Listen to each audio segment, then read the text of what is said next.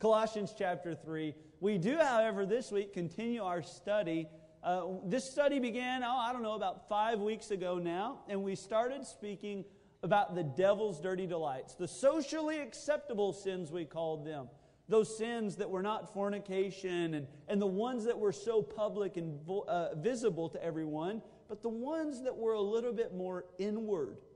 And those sins, and we'll read them, but they included sins like anger and wrath and malice and lying to one another. Did you know a lie is still a lie even if you never get caught?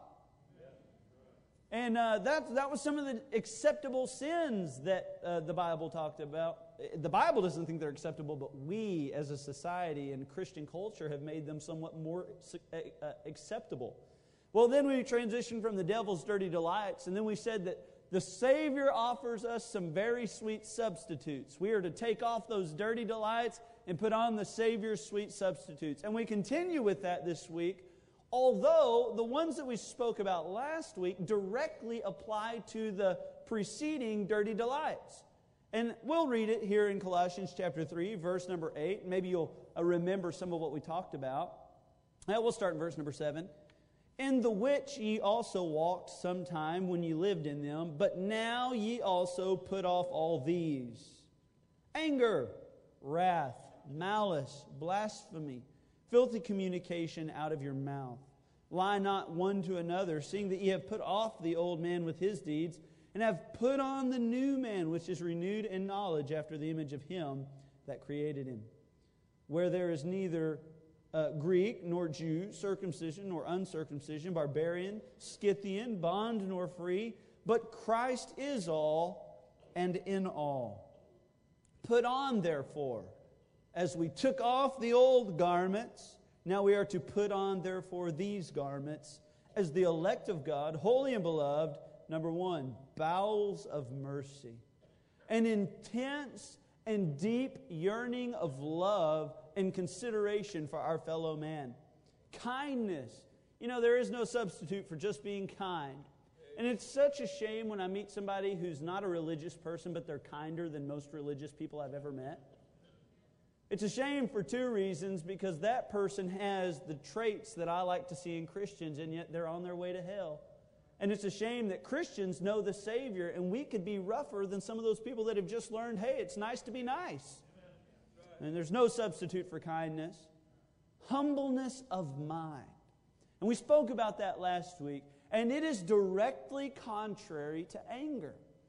Anger is an attitude just like humbleness or humility is an attitude. It's something that we constantly live in, constantly abide in. We talked about how humbleness of mind, well, as the Bible says here, it is in your mind. It originates in your mind. Let this mind be in you, which was also in Christ Jesus. Uh, and it, that passage is specifically talking about his humility, even though he thought, even though he thought it not robbery to be equal with God, but took upon himself the form of a servant and humbled himself even to death, uh, even unto the death of the cross. So we understand humility originates in our mind, and humility is not destroying who you are in your mind.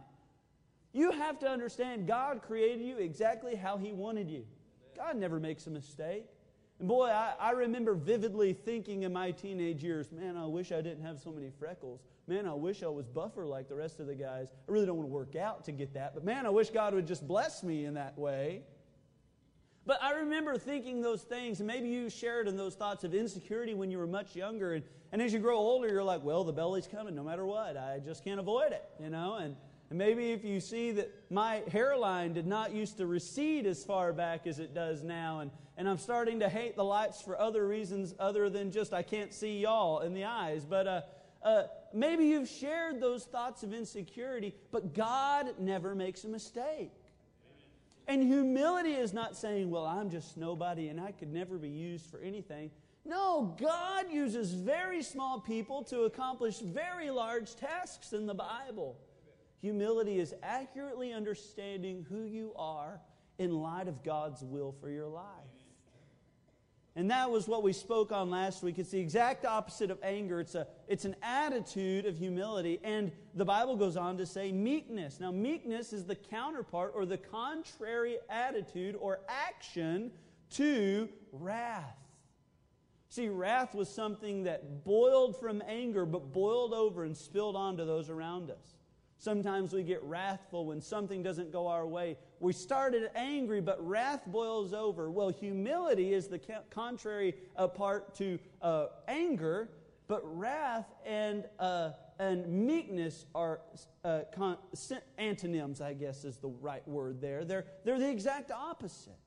Because meekness is having the ability to lash out and act out, but having the control not to we continue to speak on this. Uh, the Bible goes on to say in verse number 12, and long suffering. And long suffering is when we, despite much uh, uh, disturbance and much uh, uh, provocation, we are able to uh, somewhat deal with those issues because of the humility and the meekness that we display. Now, you ought not get you ought not get angry and stay angry and then boil over into wrath just because somebody keeps doing it over and over. No, we ought to have a humble mind and we ought to be a meek person and suffer long Amen. so that we can be the Christian that we, God wants us to be. We put on these things.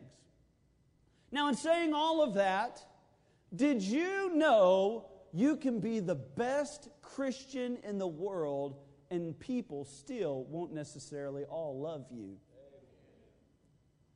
Did you know that you could be so humble that it oozes out of every word that you say?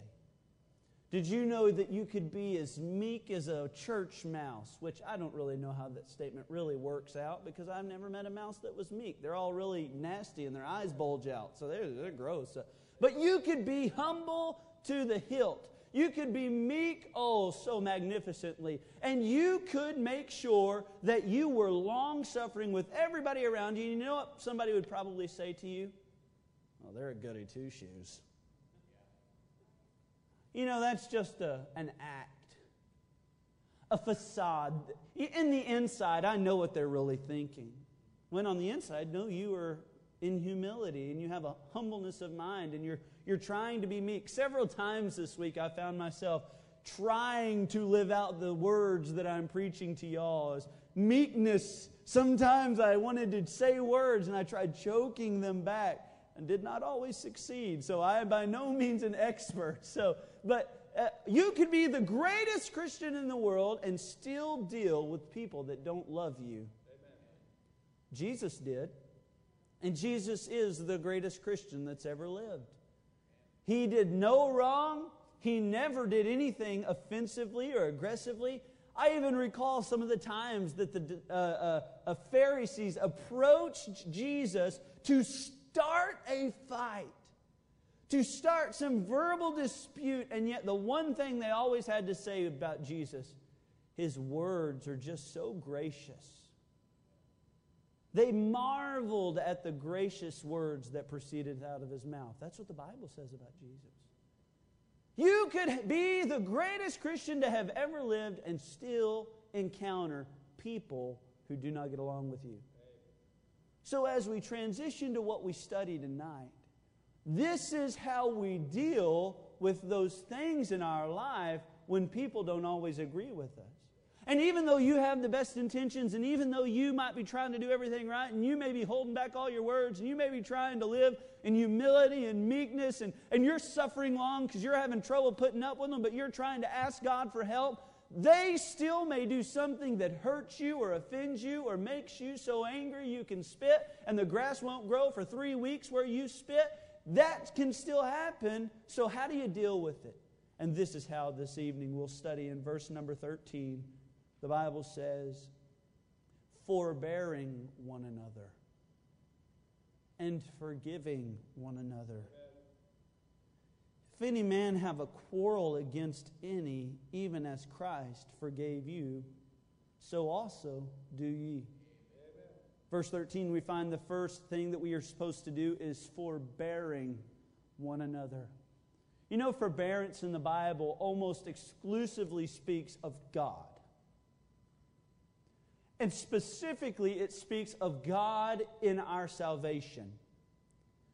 And really, if you were to imagine the timeline of your life, there's a period of time when you, as a person, are born into sin. We would all agree with that. David said that. uh, uh, the Bible over and over again says all men are sinners. And, and so, from the time that you were born to the time you got saved, you were what the Bible labels and terms as an enemy of God, a child of wrath, seeking to fulfill your own lusts with no thought of your Creator, with no thought of God. You were as selfish as they come.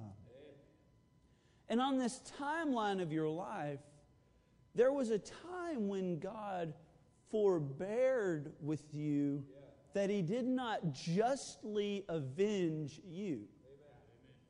Right? He is righteous.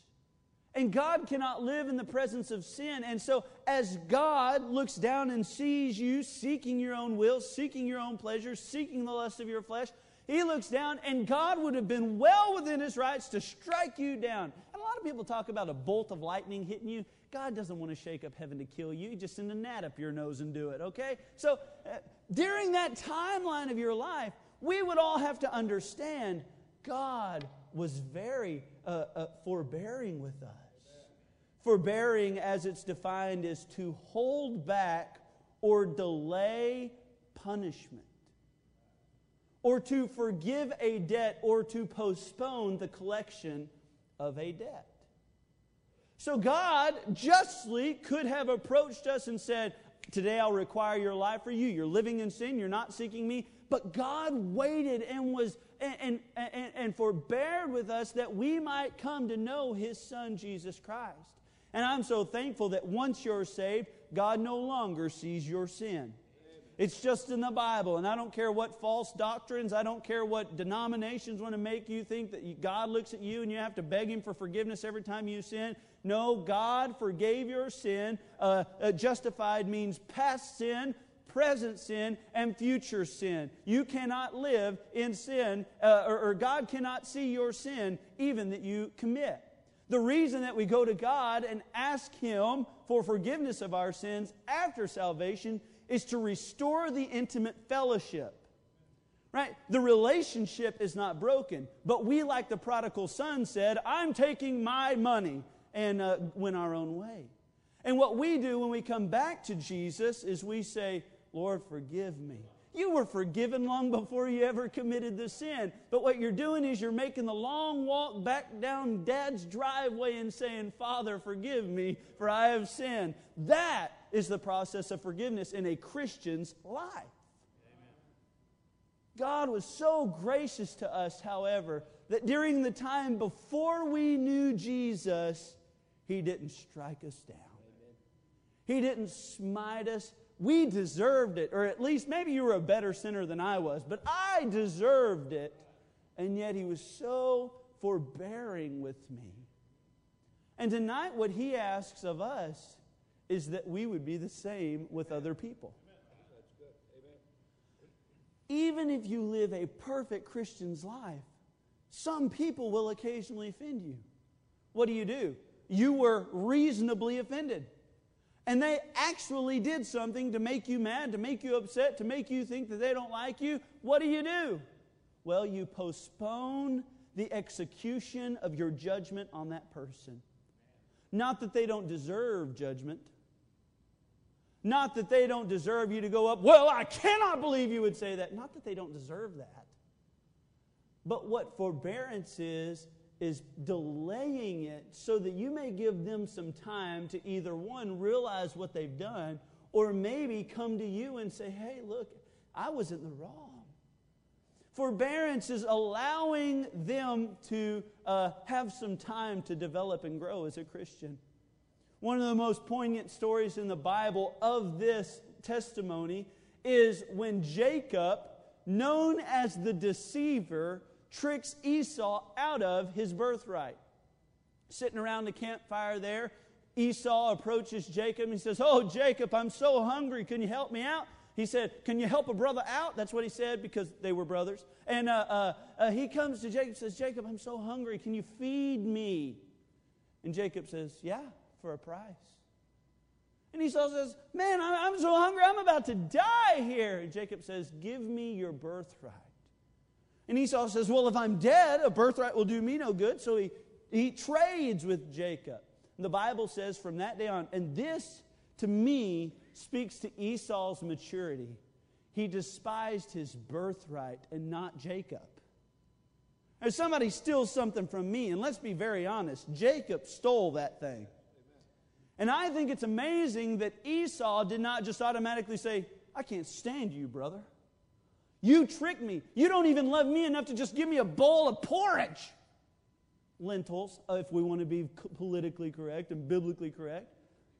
But you don't know what lentils are, and neither do I. And I remember the story where there was some porridge served. So that's what we're going to call it. And so I think it's amazing that Esau did not despise Jacob, but he despised his birthright. That's uh, Genesis chapter 25. Guess what? Genesis chapter 27, Jacob's up to his same old tricks. It just so happens that Isaac is about to die, and uh, Isaac needs to pass the blessing to the oldest son, and his name is what? Not Jacob, it's Esau.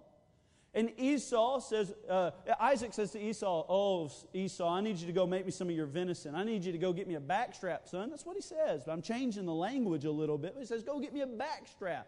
Wrap it in bacon and grill it for very, don't cook it over medium rare. Why are you scared of what them animals eat? All they eat is grass and berries and corn. What you scared them for? I, we cook a cow medium rare and they've been sucking on steroids. So anyway, don't overcook this. Don't overcook the venison, son. So Esau says, Yes, Dad, I'll do this. This is your dying wish. This is your last supper. And so he goes out and he's to he's gonna kill a deer there and bring it back uh, uh, uh, uh, for Isaac. And during that time, Jacob and his mother conspire this plan to steal not only the birthright, which is already Jacob's, but now to steal the blessing that's passed down through Isaac. While Esau's out, they take the garment. We all know the story, but they take that sheep's, sheep's wool there and he comes into Isaac, and Isaac is not easy to trick. Isaac can't see all that well, and he looks at, at, at Jacob there, covered in the sheep's wool, and he says, Son, let me feel you. And he feels him, and he sees that he's really hairy like Esau, and says, Well, you, you, you feel like Esau, but you sound like Jacob. And Jacob said, oh, Don't worry about it. And they made him just a normal lamb, just, just went out into the pasture and got what was convenient. And did you know anytime you have to be deceptive to gain something, it's usually out of convenience for you? Sometimes the best way is the hardest way because it makes you appreciate what you have.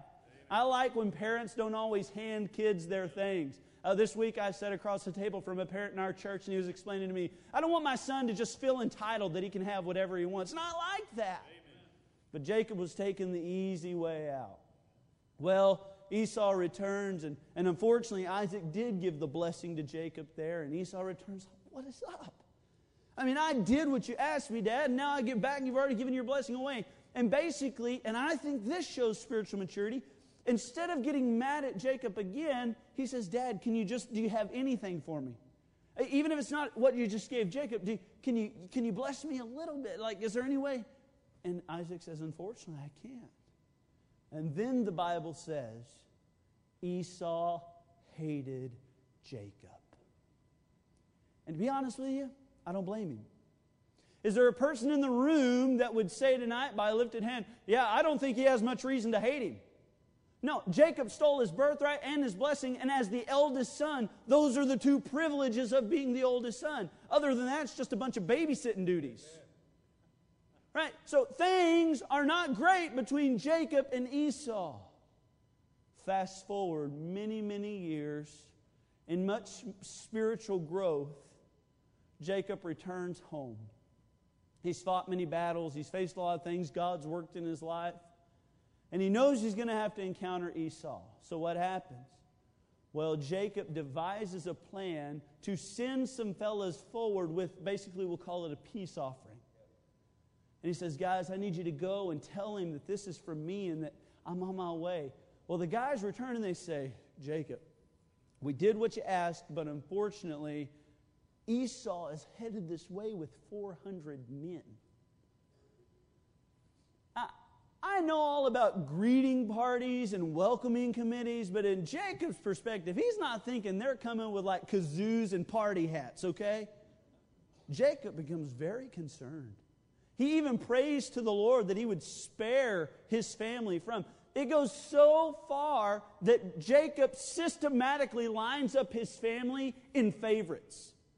He, he puts, uh, he has all of these presents and gifts, and he puts one herd but up there, puts another herd of animals here, another herd of animals here, another herd of animals here, and then he breaks up his family into twos, and he puts his favorites in the back, and he puts all of his least favorite, the handmaidens, up front. This is I, I'm not. This is the Bible here saying this. And as Esau comes, the idea is Esau approaches the first herd and he's supposed to say, He's given this to me. Ha, yeah, like that's going to do anything. He approaches the next herd and he says, Wow, that's, that's a lot better, but that doesn't forgive all what he's done. He goes to the next herd and he's supposed to, by the time that he comes to Jacob, his wrath is to be appeased. He finally gets to Jacob and he greets him. He doesn't come with closed fist, he comes with open arms. And Jacob says, Yo, what's up? And Esau, now that's not a literal translation. That's not in the Hebrew. I'm making all this up as we go, but I'm paraphrasing a little bit. But basically, Esau goes, What did you mean by all of these offerings? Uh, uh, and, and Jacob says, Man, I was afraid you'd be angry at me. He says, Man, a lot of times passed, and the Lord has blessed me. I don't need all of what you're giving me. Do you notice the spiritual maturity there? Even when Esau had the opportunity and even the right to attack Jacob and to take out vengeance, I mean, before he didn't have an army of 400. Now he does. He has every right and the means to justify what he did all back then, and he doesn't. He forbears. And that's what God asks you to do. How many people in Burleson uh, travel through Burleson? How many of y'all really appreciate the safety and the convenience that the traffic, traffic light cameras have provided Burleson? I'm really excited about the change that has taken place. I think, you know, it's all been for the positive. Uh, I've, I've seen many wrecks avoided because of them, and I'm so thankful that they put them in. Uh, but one thing that is not my favorite about them is the fact that there is no mercy on probably the grayest area of driving that you have ever when you step behind the wheel. Think about it. Every light seems to be different. You have green, you have yellow, and maybe it's rated for speed zone. I'm not quite sure. But conditions change. I mean, what if the road's wet? What if you're pulling a trailer? When you could normally have time to stop, not all the time does that yellow light give you time to stop. And yet there's some dude in Podunk, Minnesota, or wherever we send our money to, gonna look at my camera feed and say, well, he had plenty of time to stop. Well, you weren't there, bucko. How you gonna tell me to stop? And I just, it's so frustrating to me because there is no mercy. Right? There's no level of forgiveness. If your back wheels are not over that line, you get a ticket. No questions asked, and you got to pay it, or you can't get your car registered next time go go around, unless you lie about it. Look, I, I'm just I'm amazed at how the fact that now, even though nobody was present for it, no, even though they didn't understand the traffic conditions, even though I could have been on my way to the hospital to take my wife because she's pregnant or she's bleeding out of her ear, and yet they're going to give me a ticket? It's so frustrating. You know what a lot of Christians are? Traffic light cameras, waiting for people to make mistakes and to never give any mercy. They walk around with a chip on their shoulder, and as soon as somebody offends them, it's never, they will never pass over a transgression. They will never delay punishment. I mean, they're going to make it known to the right authorities that somebody screwed up and they're going to have to pay for what they did. No, that's not forbearance. Forbearance is a delay of earned punishment. It's essentially saying, hey, I know you owe me some money. If, if you've fallen on some hard times, you know what? Just, just take your time. Just, just get it to me when you can, and if you can't get it to me, uh, we'll still be friends. And I'll just say this on the heels of that be careful about loaning money to your closest friends. the love of money is the root of all friend divorces. That's what the Bible says. Going on, and the Bible doesn't say that just in case you were wondering, but going on, not only forbearing, secondly, and this is so important to the process of maintaining relationships with these attributes in mind humility and meekness and long suffering. Now we've looked at forbearance, and now we move on to forgiving one another. Notice, if any man have a quarrel against any, oh, we ought to be forgiving people. If any man have a quarrel against any, is stated here to point out that forgiveness is to be extended to those people who have actually wronged us. You know, it's easy to forgive somebody that didn't do anything wrong. What's hard is forgiving somebody that did something wrong. And we have to be willing in those times to extend forgiveness.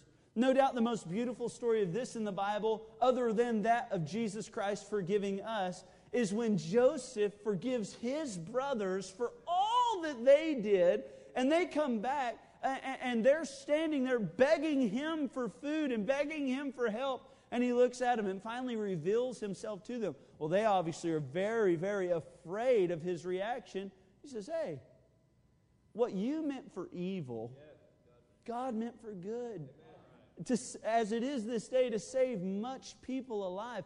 Look, you may have acted in a poor manner, but what I'm going to do is extend forbearance and extend forgiveness to you. Not because you deserve it, but because I know the one who's forgiven me.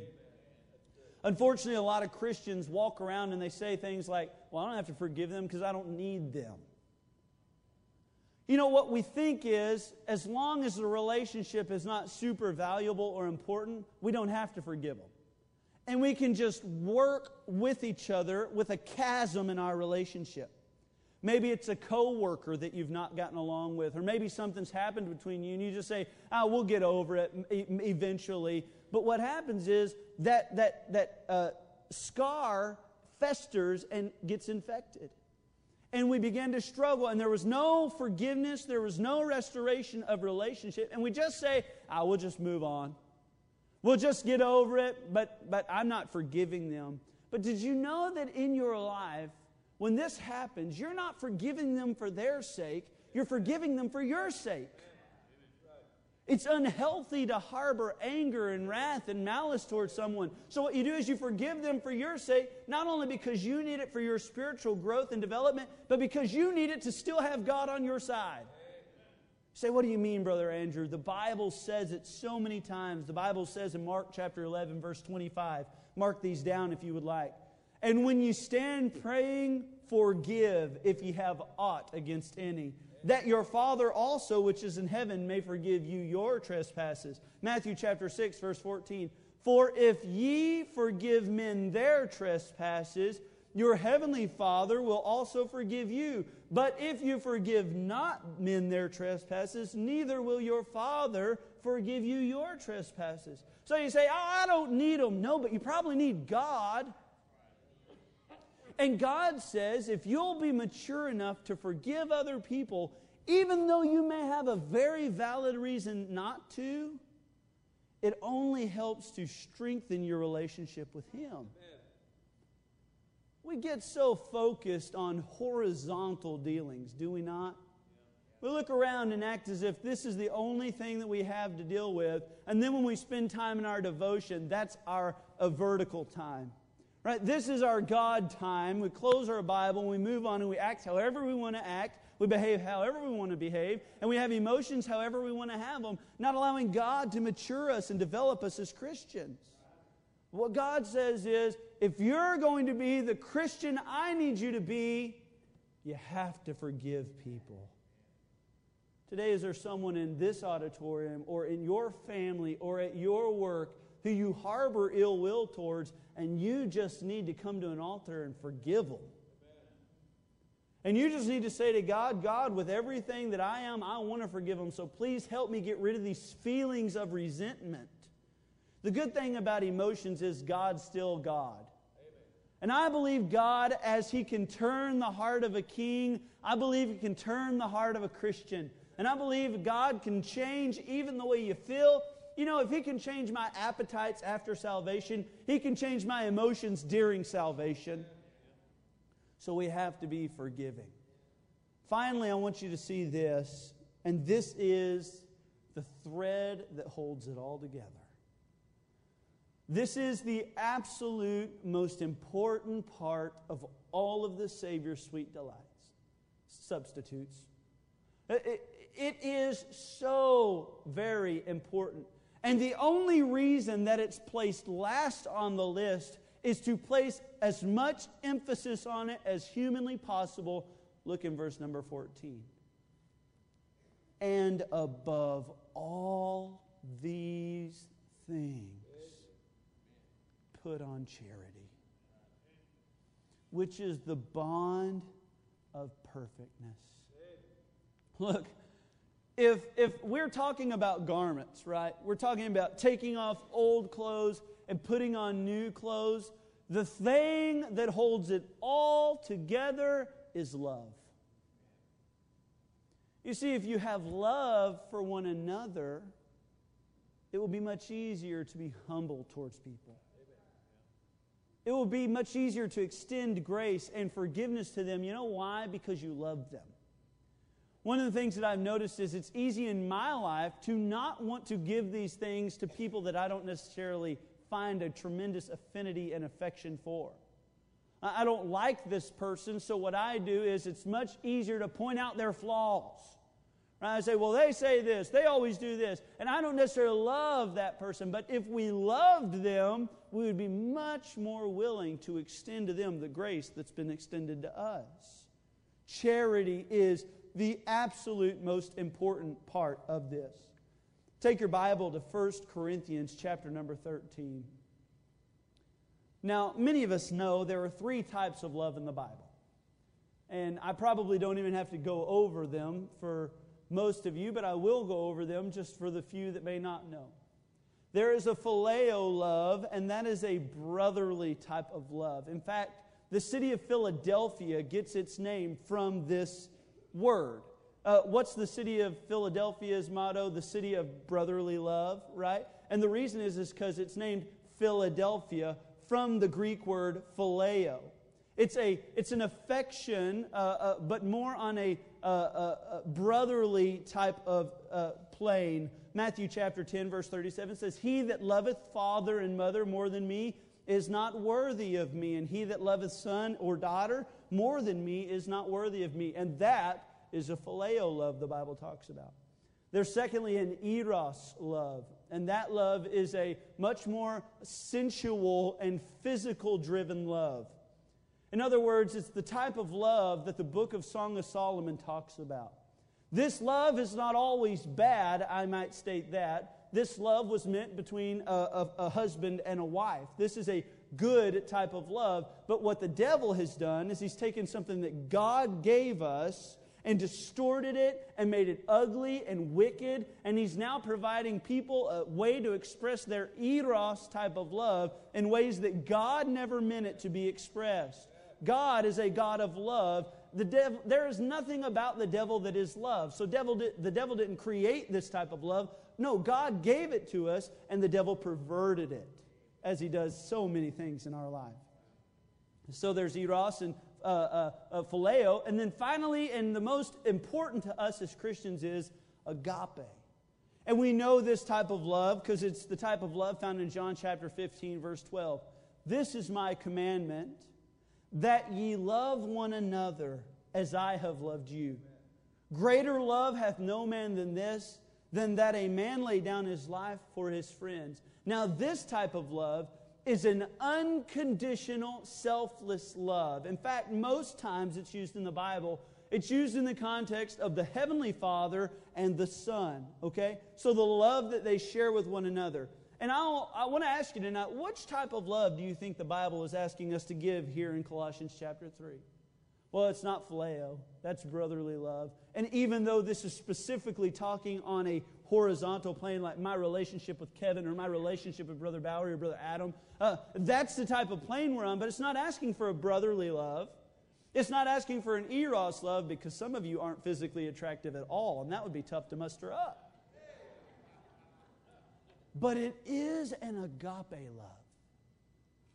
The love that Christ displayed for us when he gave his life for us, selfless and unconditional. Don't underestimate the depth of this word. You understand? It's not saying, oh, and above all this, you ought to love people. Well, I love everybody. I just don't love every aspect of everybody, right? I can get along with some people and I can put up with some people, but I love them all. No, no, no, no. This is an unconditional and selfless type of love. And that's the type of charity that holds all of our reactions in every situation together. Right? Humility cannot be mustered up uh, in your mind. You can't be humble towards someone. You cannot display meekness towards somebody. You cannot be the Christian you need to be unless it's motivated from a heart of love. And here's the, here's the conflict in my mind, right? As I've studied this and as I've preached this, here's the conflict. If I'm going to do this, I want to do it all the time. I don't want to be the guy that occasionally displays meekness and then occasionally, depending on the person or the situation, then I lash out. No, if the Bible says it, I want to be it all the time. 24 7, 364, and the other day I'm in coma. Okay? I want to be this all the time. So, how do I do it? How do you do it? Have love. The Bible puts it like this. No, Jesus puts it like this. Uh, love the Lord God with all your heart. That's the first and great commandment. And the second is love thy neighbor as thyself. So, uh, uh, uh, what's the third? No, there's no need for a third. Well, what, what, what comes after? Jesus looks up. No, there is no after. If you love God with this type of love, and you love your fellow man with this type of love, then there's no need for any rules or regulations. The Bible puts it this way upon all uh, on upon this do all the law and the prophets hang. In other words everything that moses wrote and everything that the old testament prophets wrote and everything that paul would write and john would write and matthew would write and any of the people in the bible would write all of it hangs upon this one principle the thread of it all the backbone of it all and what is it? Love. 1 corinthians chapter 13 is a beautiful chapter of Scripture. I want you to notice that many times this is read at a wedding to display the type of love that a husband ought to have for his wife. And I believe if there's anybody that a husband ought to love in this world, it ought to be his wife, and it ought to be his family. But this chapter, understand, is not written in the context of just a husband and wife. 1 Corinthians chapter 13. Though I speak with tongues of men and of angels, though I be the best preacher in the world and have not charity, I am become a sounding brass or a tinkling cymbal. You know what he's saying there? If I don't have love behind my message, it just gets annoying. It's like a toddler in the background thinking they can play the drums just annoying. Then he goes on to say, And though I have the gift of prophecy and understand all mysteries and all knowledge, and though I have all faith, I'm the most religious of all the religious people in the world. And though I could uh, remove mountains and have not charity, I am nothing. Uh, religion without love is no religion worth having. And though I bestow all my goods to feed the poor, now this is amazing to me. And though I give my body to be burned, though I be the most gracious, though I be the most committed to charitable acts and charitable deeds, though I, though I really go out of my way to make everybody else comfortable, he says, and have not charity, it profiteth me nothing. In other words, there is no good feeling that you could get because you gave enough gifts. If you don't love the people you're giving gifts to, the charity is pointless. The love is pointless. The action of the gift is pointless. If you don't love people, it does you no good to give it. Notice verse number four. We get into somewhat of a description of what love is, real love, and what it does. Charity suffereth long. Does that sound similar to anything we've studied? I mean, it might be in a little different uh, uh, order, but suffering long and long suffering, pretty similar, aren't they? And is kind. Now, hold on. Does anybody remember us talking about us being kind as Christians? Right? It, it, the Bible is harmonious, right? It always agrees with itself. And when you read something in one passage, guess what? If you go to another passage regarding the same topic, it's not going to say anything different. Amen. It's only going to re- reinforce the principle we ought to be long suffering and we ought to be kind. Charity envieth not. Charity vaunteth not itself. It almost seems like somebody that's full of pride, almost like the exact opposite of humility of mind. Doesn't it sound that way? Is not puffed up doth not behave itself unseemly. I'll be very honest with you. The whole reason we're preaching through this series is because I needed help in this area, and I thought that there might be a couple Christians that were with me in this area. And so we started this, and, uh, and I was worried about how I would behave in certain situations that weren't always the most comfortable or the, the way that I thought they should go. And so, does that not sound very similar to doth not behave itself unseemly? Because that's the reason I, I started to study this passage. I wanted to always be able to ha- behave myself and handle myself, even in controversial situations. Uh, seeketh not her own, is not easily provoked. That almost sounds pretty similar to, to the provocation we've been speaking of.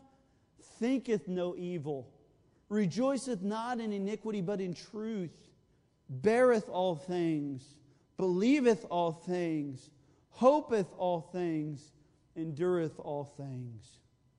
Notice, charity never faileth. But whether there be prophecies, they shall fail. Whether there be tongues, notice this, they shall cease. Whether they be knowledge, it shall vanish away. Look, the only thing that's going to keep Christians behaving the way that we ought to behave in situations we're not comfortable in, it's not being able to say, well, I need to be meek, I need to be meek. And I have to be honest, that's the way I approached it this week. Well, I was sitting in my mind thinking, well, this is what I studied, this is what I studied, this is what I thought about, this is what I thought about. Lord, please help me to be meek. No, no, no, no, no, no. It's not motivated from a heart that wants to be meek, it's motivated from a heart that loves and you are meek because of the love that you have. Notice the difference? I love how mothers love their kids regardless. You ever seen a mother put uh, out there at a basketball game? My mom is such a refined lady. She's able to hold herself back, but you put her in a basketball arena, and Mandy Wolfenbarger on the floor, now Mandy Aminel on the floor, you're going to hear things that nobody's ever heard. They say talking like a sailor. Sailors don't even know what she was saying. I mean, she would never get dirty or anything, but I tell you what, them refs knew very well that their vision was not what they thought it was coming into the arena. They were, they, they, they were leaving the gym. Yeah, can I speak to my optometrist? Somebody in the stand said I needed some glasses. So, uh, look, you put her in that, and I'm not making fun of my mother. I love my mother. In fact, I loved her passion for it. You know why she was that way? It's because the kid that was in the game. She never pulled for the kid from Lipan. She never cheered them on. We get a bad call. You think, uh, you know, they get a good call going their direction. You think my mom was like, come on, ref, call it both ways. Be fair. The kids are trying to learn. You think that? Yeah, she wasn't saying stuff like that. She'd look at me and say, We got away with one there, son. Give me five. I've even had the opportunity to know mothers that were, that were even proud of their children when they made terrible mistakes on a basketball floor. Kids that score in the wrong goal, and the mom's like, That's my son. I've known them. You know what that is? Unconditional love. And I don't care how many times that kid walks up to that mother. I, will tell you this, and this is an indictment upon me as a teenager. There were many times I told my mother, shut up. Now, there's many times I got smacked for it. There was a time in my life I thought I knew more than my mother. And uh, we had some words from time to time, and I was in the wrong. Don't please, teenagers, don't think this is justifiable because your youth director is a moron did this. But there were times I, I remember specifically telling my mother one time, "I hate you." Listen, did that ever stop her love for me? You know what that is? Unconditional, selfless love as I thought in my mind, the only way I could illustrate agape love, it was that a parent's love for their child. And I think it's commendable and admirable if you, as a parent, have that love, but honestly, I think it's almost expected of you. But what God says is when we have that love for Brother Curtis, when we have that love for Brother Jay and Brother Brian and Brother Jim and Brother Josh Chappell and Brother, Brother Terry and Brother Adam and, and Brother Marshall and, and uh, Brother Jay. when we have that love, the garments of the new man are much easier to live in. Otherwise, it's just a covering that gets ripped off at night. Look, love is the resounding principle of this. You want to be able to behave yourself in situations. You want to be able to react when other people are uh, hurting you and talking about you. The overwhelming principle is this love them with all of your heart, despite what they're doing to you.